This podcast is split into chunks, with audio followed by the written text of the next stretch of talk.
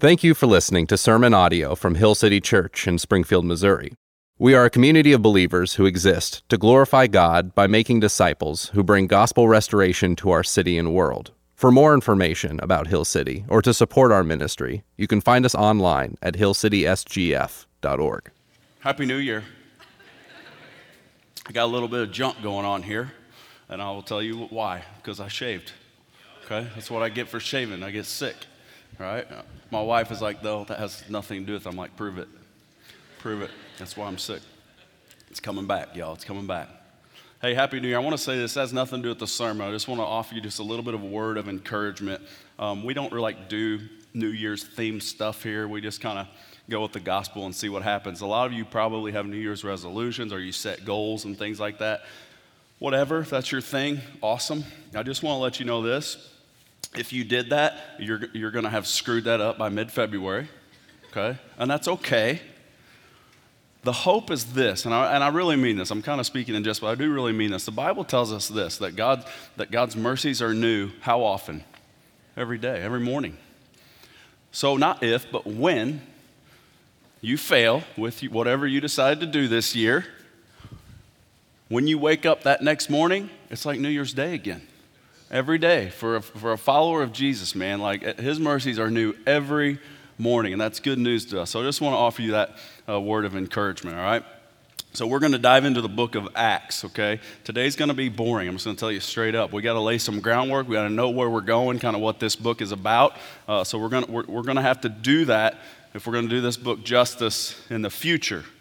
What I'm hoping happens is that there's a, is a reorientation uh, of our hearts maybe a refocus for us, uh, maybe that we would recalibrate. And I'm talking about us as a church, Hill City, but I'm also talking to you as an individual. So, as we talk about this, this call that God would have on our lives, I'm talking about individual call on your life and then a call on this church and this church body that you are a part of. Okay? Let me, let me pray and then we'll jump in. Does that sound all right? Doesn't matter if it does, I'm praying. Bow your heads, please. God, we love you and we love your word. We thank you for the gift of your word. We're going to dive into this book of Acts, Lord, and, and my prayer this morning and throughout this semester is that while we look at this book and see where uh, the church was born, that through this book, that you'll open our eyes and that we will behold you and the wonderful things that you would have for us. So may your spirit be in this place today. You're here, you're welcome here. In Jesus' name I pray. Amen. So let, let me just start by saying this. We're not going through this book verse by verse. It's going to be a flyover, fly through. Here's what I'm going to ask you to do you need to read the book of Acts. Okay, you need to read a couple chapters a, day, maybe a couple chapters a week. It's going to better, uh, you're going to better understand what's going on on stage if you will do that. So make sure you dust off your Bibles or get your apps out uh, and just start reading the book of Acts. I also need to let you guys know this. Likely, at some point through this series, each of you will be offended. Now, here's why because the gospel is, in and of itself, offensive. And this whole book of Acts is about the advancement of, you got it, the gospel. All throughout the book, okay? This gospel starts on this tiny dot on a plateau in the Judean mountains, and then it goes to the entire planet, and we get to take that ride and it's going to be offensive. Now, before we even dive into also into an actual word from the book of Acts, I want to set the table on kind of some of the texts that we're going to come across. And some of these texts are going to be what we're going to call prescriptive texts, and then some of the texts are going to be descriptive texts. What do I mean by that? Prescriptive texts are those that prescribe to us how we ought to live. There are verses in Acts, there are passages in Acts we're going to look at, and we're going to be like, yes, that's what we should do. Right? They're general commands from the Lord that deal with our call as followers of Jesus. Prescriptive. And then there are texts in Acts that are descriptive. They just simply explain what took place. They describe what happened rather than telling us do this. It's just simply a telling of the story of what happened. I'm going to give you two examples. These happen all throughout Acts. I'm just going to give you two. We're not even going to really go there today. So one is actually in chapter 1 where they do this thing called casting lots. In other words, they rolled the dice. They had to pick a 12th person to replace Judas. If you remember, Judas betrayed Jesus, uh, betrayed Jesus, committed suicide. They needed to replace him to move forward they had two guys. They're like, which one do we pick? I don't know. Let's roll the dice. It's you. Descriptive. That's not how we will appoint any church leadership here at Hill City, okay? Although some of you are like, man, maybe we'll take our chances, all right? Here's another one. And I, maybe this is too soon, maybe it isn't, but in Acts chapter 9, we see Peter come to this woman's house, Tabitha, who's also named Dorcas. We'll stick with Tabitha for obvious reasons raises Tabitha from the dead. Okay? Descriptive. And I know some things have gone on in our country and in church circles where there was a church that actually tried to do this. Okay? Listen, we're not going to go there today. I'm just telling you. Descriptive, not prescriptive. Okay, we, the church, have been burying our dead for years in hope of the return of Jesus, and we will, right? So we'll get to that. But I need, I'm only telling you that story to know this book is full of descriptive texts. Okay? And we'll try to point them out. Now, listen, why are we going through the book of Acts? It isn't so that we can dissect it and teach you all, well, here are the prescriptive, here are the descriptive, here's what we believe as a church. We could do that. That isn't our goal for this semester, for this series. So, why the book of Acts? Here's what we hope as we go through this book. We hope that you get a better understanding of the beginning of Christianity, of the beginning of the church. We are here in a theater in Springfield, Missouri, 2020, the church, still alive and well because of what happened here in the book of Acts. Okay? I want you to get a better understanding of that. We also hope that you understand this that a group, of ordinary, maybe you could even say below average dudes, turned the world upside down with the power of the Holy Spirit. They did not turn the world upside down because they were awesome.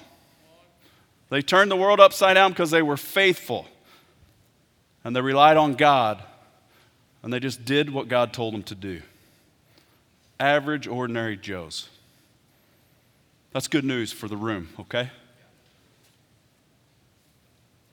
We also want you to understand this as we go through the book of Acts that we, a church, individually and church, are sent in the same way that the people of Acts were sent. Hill City Church is no longer this baby church plant.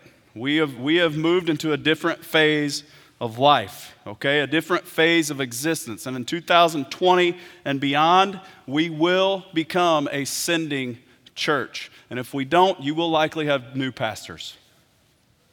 We will be a sending church. Now, let's get into the context of this book of Acts. You know why we're going to go through it. Let me let's lay some more groundwork. Acts is the second volume of a two volume work written by, yes, our doctor friend, Luke. We just spent two years in the book of Luke. This thorough historian wrote Luke and he wrote Acts, and we could actually call the whole thing Luke Acts because that's how he did it. Okay? Luke, the Gospel of Luke, was written, and Acts 1 1 tells us this it was an account of all that Jesus began to do. That was the Gospel of Luke. So, if Luke, the Gospel of Luke is all that Jesus began to do and to teach, then Acts, which which is short of the Acts of the Apostles, is actually what Jesus continued to do and, more appropriately, continues to do 2020.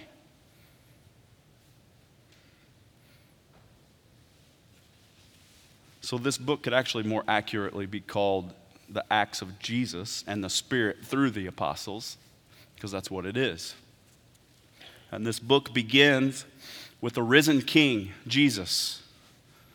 And he promises them the Spirit. He says, The Spirit's going to come, which was really just the way that he also promises this new kingdom. If you're an Old Testament uh, studier, you can go read about this. This is a fulfillment of Isaiah chapter 32, Ezekiel chapter 36, Joel chapter 2, which we're going to see uh, Peter uh, reference in his sermon. But there's this promise that the Spirit come. And then when this Spirit was, was going to come, there was this promise of power. If you have your Bibles, I'm going to read kind of the verse. Like this is the verse in Acts. And we are going to get to see all of this verse unfold as we journey through Acts. Acts chapter 1. I'm going to start in verse 6. I'll let you know when I get to the verse. It'll be familiar to many of you. So here we have risen King Jesus, and then it says, So when they, in verse 6, so when they had come together, they asked him, Lord, will you at this time restore the kingdom to Israel? He said to them, It is not for you to know the times or the seasons that the Father has fixed by his own authority. Verse 8, here's the verse. But you will receive power when the Holy Spirit has come upon you, and you will be my witnesses in Jerusalem and in all Judea and Samaria and to the end of the earth. Verse 9, he goes on to say, And when he said these things, as they were looking on, he was lifted up, and a cloud took him out of their sight. This ascension takes place. Now, the disciples here on the front end, they're asking this question, which proves they're still a little bit unclear about this kingdom that Jesus has spoken about. They were still thinking political, they were still thinking local, national, kingdom. Jesus announces, no, no, no, I'm about a universal restoration of all things kind of kingdom. And they weren't exactly sure what that was. See, when we're in the book of Acts, we have to understand this is a transitional book. Okay, now I don't want to oversimplify that, but just stay with me here. Transitional book. Acts marks a transition from like Israel as, as known as God's chosen people, right? God's chosen people, Israel. We're going to see this transition to the church. If you are a follower of Christ, you are God's chosen. He chose you. So let that sink in for a minute. And Acts marks this transition from this local movement and it becomes a global movement. And it begins with Jesus proclaiming, remember that word, proclaiming the kingdom. And it ends in Acts chapter 28 with Paul. He's on house arrest. And you know what he's doing while he's on house arrest? What he's writing? He's proclaiming the kingdom. Now, this kingdom you're going to hear us talk about a lot through this series is marked by the advancement of the gospel. The gospel. And Jesus says this You will be my witnesses. Right in the middle of the verse, verse 8, he says, You will be my witnesses. And we need to know this. The advancement of the gospel happens when it is proclaimed and then when the Spirit goes to work. Let me give you some other examples all throughout Acts. Acts chapter 8, verse 12, we see them preaching good news about the kingdom. Acts chapter 19, verse 8, we see them reasoning and persuading them about the kingdom. Acts chapter 20, verse 25 speaks of proclaiming the kingdom. And again, Acts chapter 28 is Paul proclaiming the kingdom. He says, You will be my witnesses. You need to understand this, Hill City Church. Witnesses speak. Like you ever go to a courtroom and they call a witness to the stand. If that witness says nothing, it is essentially utterly useless as a witness. Witnesses speak. The idea that you can proclaim or preach the gospel without using words is very flawed. And I know who it's attributed to, St. Francis of whatever. He didn't say it. Let's just start there. There's this quote out there preach the gospel at all times and when necessary, use words. And St. Francis of Assisi is the one who that's attributed to. You can study it. He didn't say it. And I'm glad he didn't say it because here's the deal it's always necessary to use words when preaching the gospel. Now, should your life match what you are saying? 100%. But it just doesn't happen that somebody's sitting on the street and watches you walk by and go, Oh, I love Jesus because of how they just walked by. That's not the gospel. No gospel proclamation took place. The gospel must be spoken.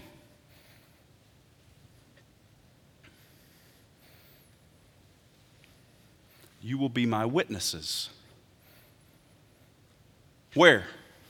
Where are you supposed to be my witnesses? The verse, verse 8 Jerusalem, Judea, Samaria, the ends of the earth. Now, quite simply, here's how we've heard this worded often. It's like, okay, you should do this in your city, then your state, and then your country, and then the world, right? Who's heard that before, right? When talking about Acts, so like Jerusalem is the city. Proclaim the gospel. You be my witnesses in the city of Jerusalem, then Judea, then Samaria. And, and that's good. I just want to, let, let me just go a little bit further. So, your city, that's where people are who generally look like you and walk like you and talk like you. Yeah? Okay? And, and you're supposed to be witnesses to those people who you live around who are very familiar with your way of life. And then Judea. That's like a little bit further out, still some familiarity. They kind of still look like you, maybe talk like you, act like you a little bit. There's some familiarity there. But then we go to Samaria. And that's like, okay, people who might, they, they don't live anywhere near where you live. And you have some things in common with them, but your lives are lived very differently. Okay, listen, Springfield, Missouri, we don't live our lives like people in New York City. Fair enough? It's just different. And that's a good example, but let me give you another one.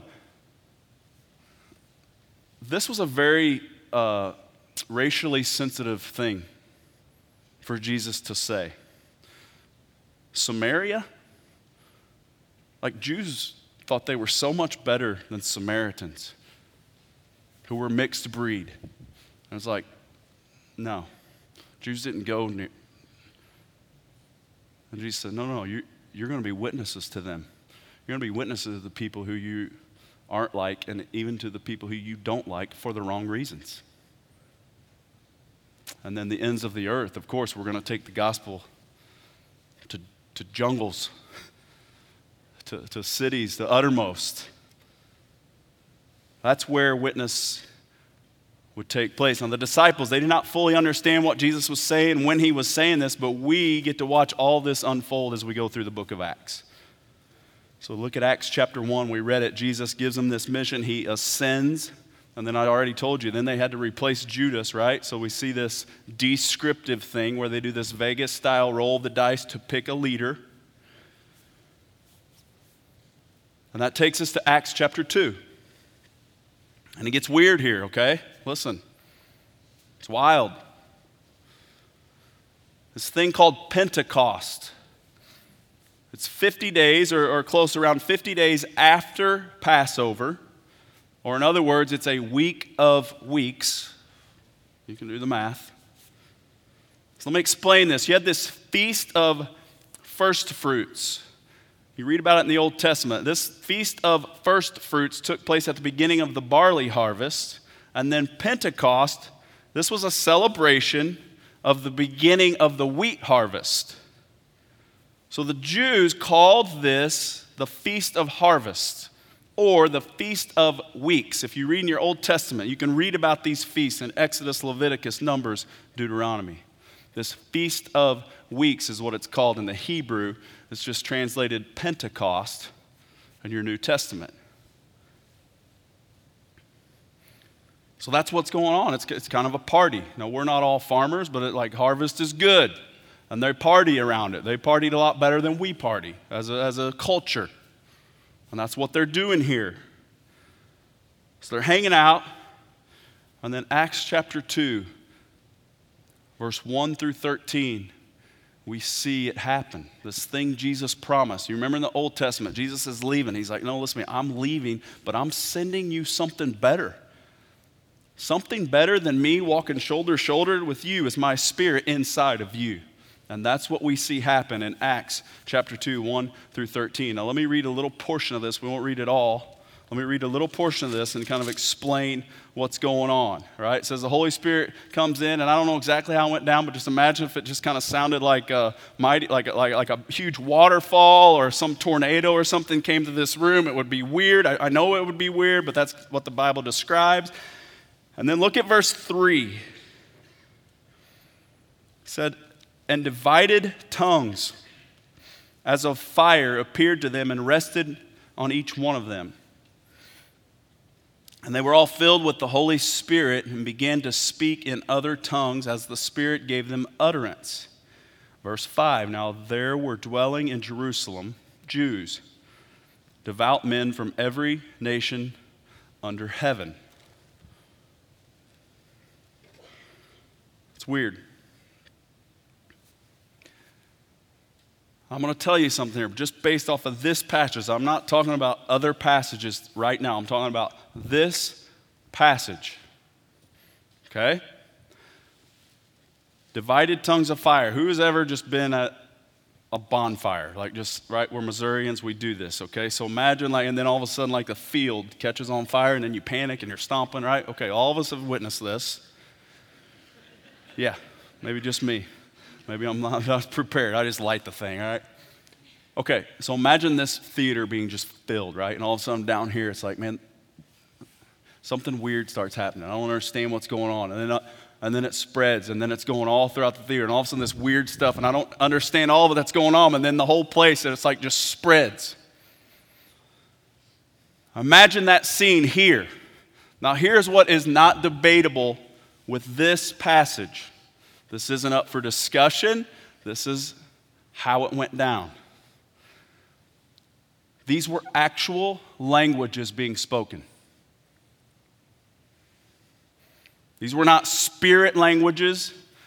These were not just weird utterances of gibberish.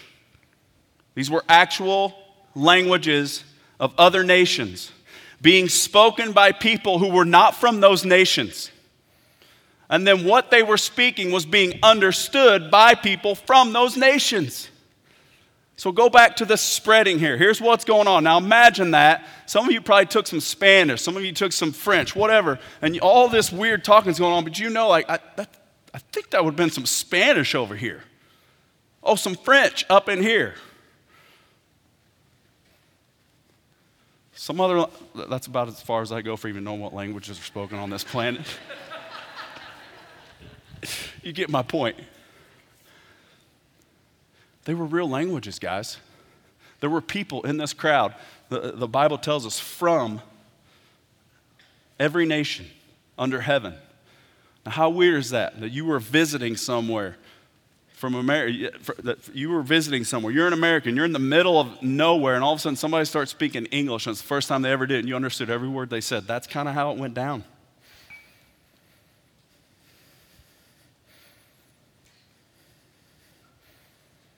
So the people there were like, the people that were witnessing this, you had a, two different groups necessarily. You had some people that were seeing this and they were like, they knew something big was going on. This is a big deal. We better pay attention. This is a big deal, man. This is a movement like we've never seen. But then you had another group of people that were like, are they drunk? Like, did they bust out the wine at nine o'clock in the morning? What is going on here? And Peter sees this and he addresses it. So in Acts chapter 2, verse 14 through 41, this is Peter's sermon at Pentecost. So he hears this and he stands up and he says, Listen, listen, they're not drunk. I know you think they're drunk. You got to hear me. They're not drunk. Let me explain what's going on. And we won't read his whole sermon here. But he explains to them, hey, they're not drunk. Then he quotes Old Testament, Joel. And then look what he does in verse 22, chapter 2, verse 22. So he explains, hey, they're not drunk, Old Testament stuff. They said this was going to happen. Here we go. Men of Israel, hear these words. Okay, before I even read this, I'm just going to blow it for you. Spoiler alert. The words he's getting ready to proclaim is the gospel. He preaches The gospel. Jesus, that's a great way to start, by the way. If you're going to preach the gospel, the men of Israel, hear these words Jesus. Jesus of Nazareth, a man attested to you by God with mighty works and wonders and signs that God did through him in your midst, as you yourselves know, this Jesus, delivered up according to the definite plan and foreknowledge of God. See, God never lost control. When Jesus was going on the cross, God never lost control. That's what Peter says. says. You crucified and killed by the hands of lawless men.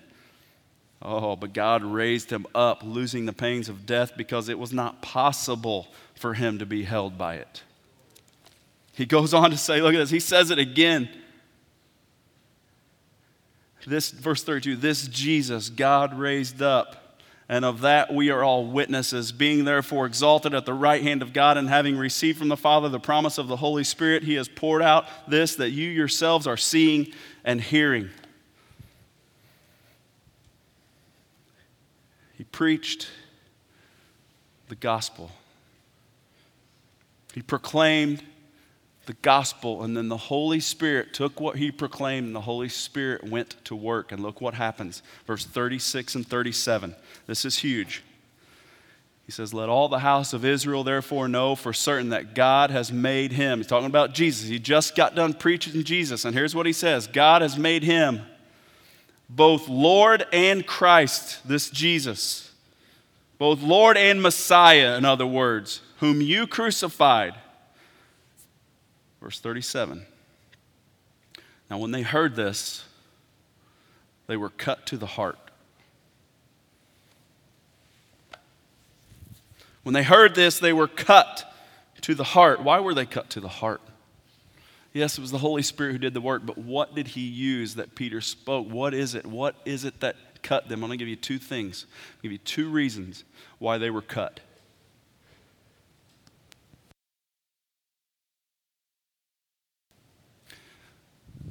And the two reasons are still relevant in 2020, right here in this theater today.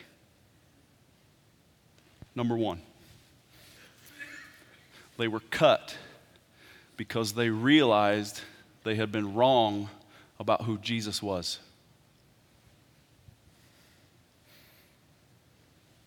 They were wrong about who they thought Jesus was. See, Jesus came. What did he do? He forgave people's sins and they said he was blasphemous. He came and he let people worship him. And he said things like, It doesn't matter if you stop them, because if they don't worship me, the rocks and the trees are going to worship me. He came and he claimed, I'm actually replacing your sacred temple as the center of worship. He came and he demanded absolute lordship of his followers. He came and he said this I need to be more important to you than your dad and than your mom, than your husband, than your wife. I need to be more important to you than your kids. He came and he said, I'm actually the only possible way you get to the Father in heaven. There is no other way. Now, here's the thing He came and he said all that but that's not what his hearers wanted to hear. It's not what they wanted, it's not what they expected from their Messiah. It's not what they liked. It's not what they wanted, it's not what they expected, and it's not what they liked. So here's what happened they killed him.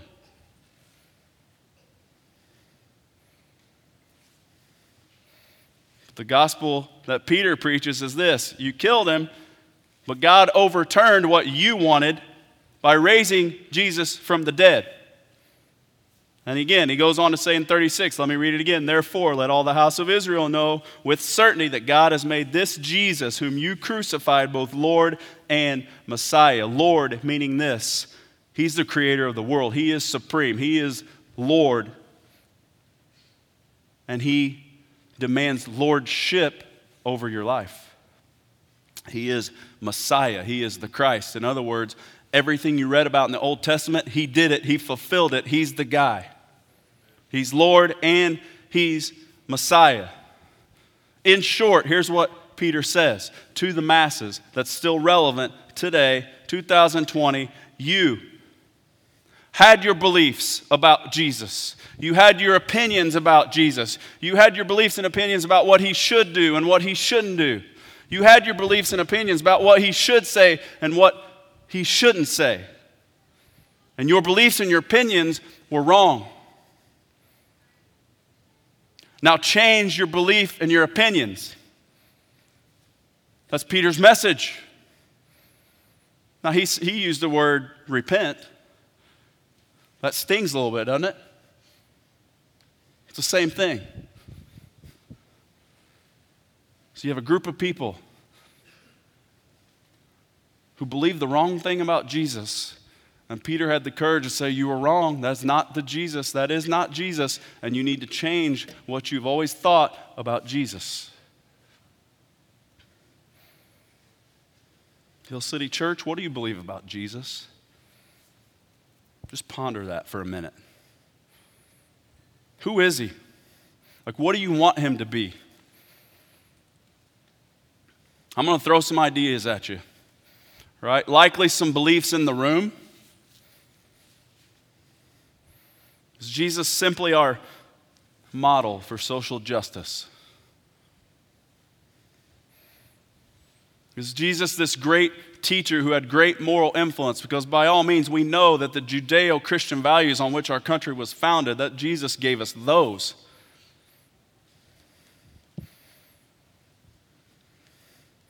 Is he one way of many ways to get to God?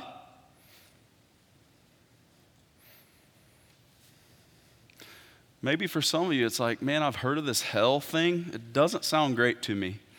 I don't want to go there. I don't even know if I believe it exists, but if it does, I don't want that to happen to me. So I need to do what I can do with this Jesus guy so that that doesn't happen. Just so you know, at this church, we believe that there is an eternal separation from God for those who don't follow Jesus. That's real.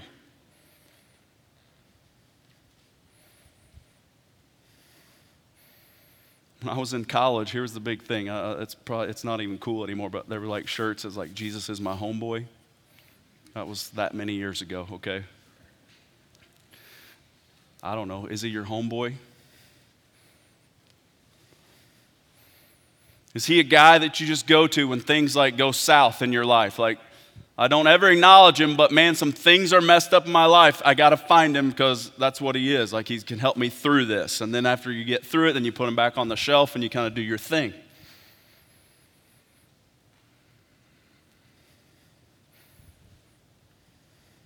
See, here's the thing, guys Jesus doesn't allow for us to relegate him to those things. He doesn't take the downgrade.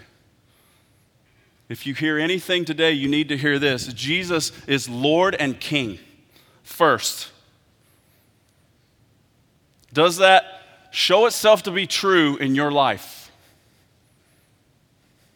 And we, we don't really do king stuff very well here in the United States, and I'm glad. I'm glad the way our government's set up. I love it, okay? But it's caused us to have a little bit of a lack of understanding of what real kingship and loyalty to a king is. Jesus demands it.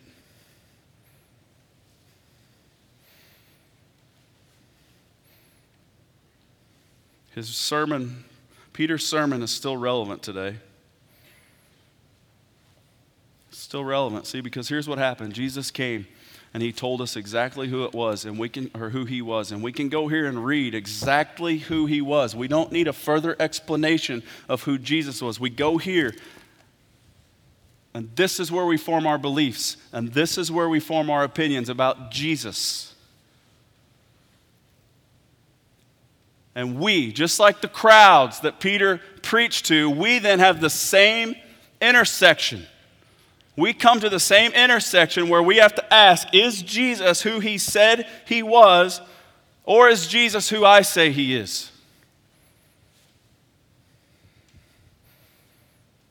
Crowds heard this and they were cut to the heart because they realized they were wrong about Jesus. Here's the second thing that they realized that we must realize here today. And I know this is going to sound old school and, and, and all that, but listen, we, we have got to proclaim the truth here. Here is what the crowd realized. They realized after Peter preached the gospel that they were responsible for the death of Jesus. Verse 23, he says it, you who killed Jesus. Verse 36, he says it, you who killed Jesus. Now be careful, because some of you might be like, I'm not Jewish. Because what happens is people have taken this sermon of Peter and they've developed, misused this passage in anti Semitic ways. And they claim that the Jews killed Jesus, so only they should be held responsible. God doesn't allow that. Because here's what I know about the crowd the crowd that Peter spoke to when he said it was you who killed Jesus. Not everyone there literally took part in the killing of Jesus. They didn't. And some of the people who literally took part in the killing of Jesus weren't here at this party. The Bible told us that people from all over the world were there. And yeah, while they were Jewish, we can't miss the fact that people from every nation under heaven were there hearing this sermon that Peter spoke. And let, here, here's where we got to go with it. When you hear this, here's our conclusion the whole human race killed Jesus.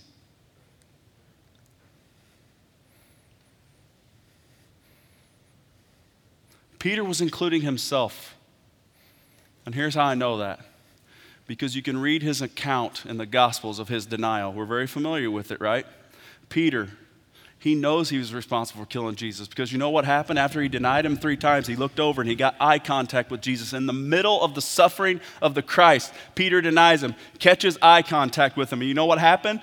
He was cut to the heart and he went away and he wept bitterly because he knew in that moment he's going there for me and for my denial.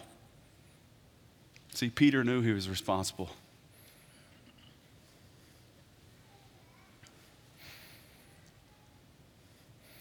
I want you to hear me.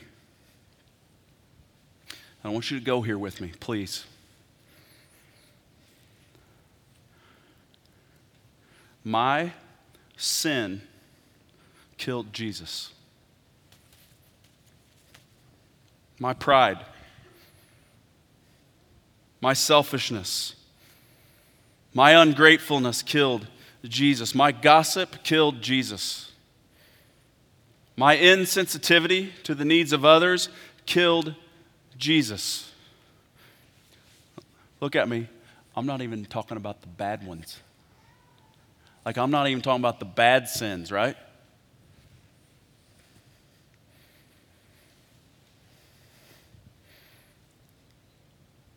Church, Jesus saved me, rescued me from my sin. Okay, listen. Yes, He rescues us from our brokenness.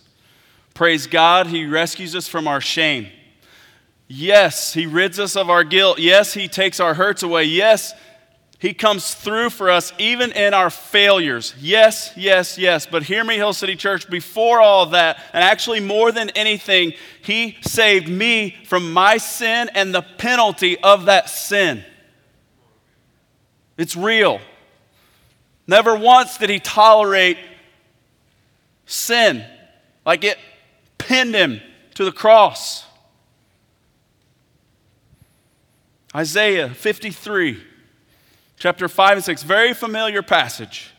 But he was pierced. Where did the piercing happen? On the cross.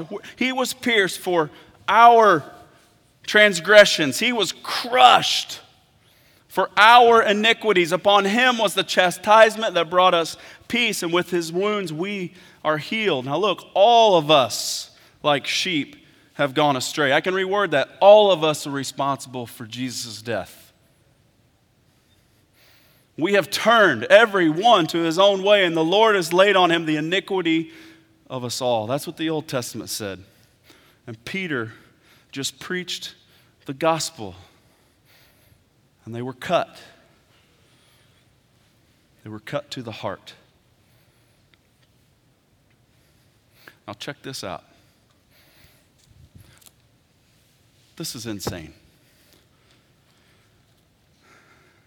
So, those who received his word, verse 41, were baptized, and there were added that day 3,000 souls. Okay, listen, we've baptized 100 people. If, if, if we keep that pace up, I'm going to let y'all do the math on when we're going to get to 3,000.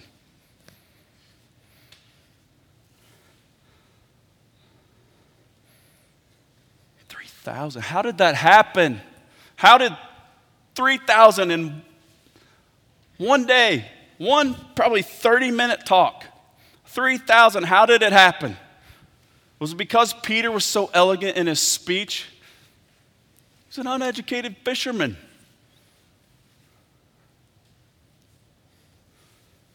Was he trained in public speaking? Is that what Jesus took his time doing the last three years with Peter? Hey, here's how you talk in public. Did he have a cool little track? Talk to me, old people. You know, you know what those are.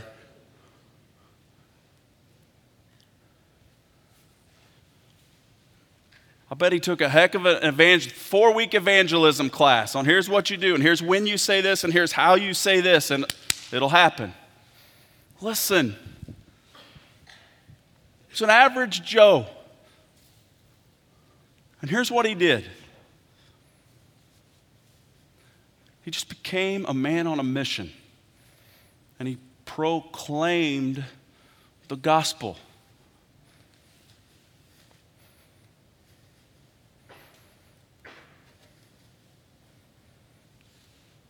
So we titled this The Call. I already read to you the call. I'm going to read it again. Let this land on your ears and then go to your heart. But you, you will receive power when the Holy Spirit has come upon you, and you will be my witnesses in Jerusalem and all Judea and Samaria and to the ends of the earth.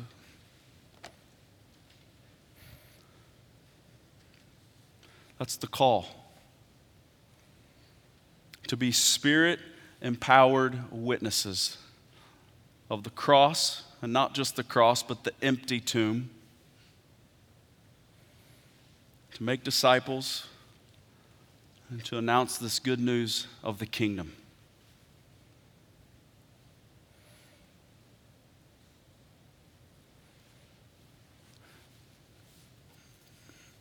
Some of y'all are like, nah, that's not for me.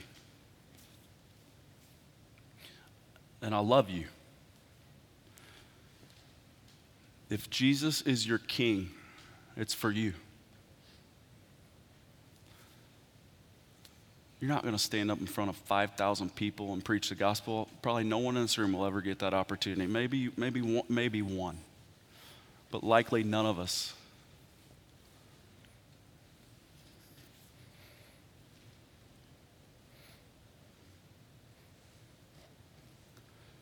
But God will use you if you just proclaim. And here's the thing that's the easy, we've got the easy job. We proclaim, we speak it, and then the Holy Spirit has the hard work.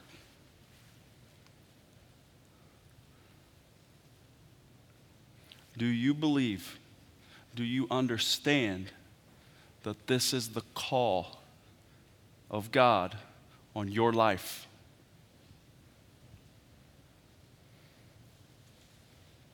Because here's what I believe to be true your life, insofar as you give your life to bearing witness of your King, of Jesus, can, if you will obey, make such a difference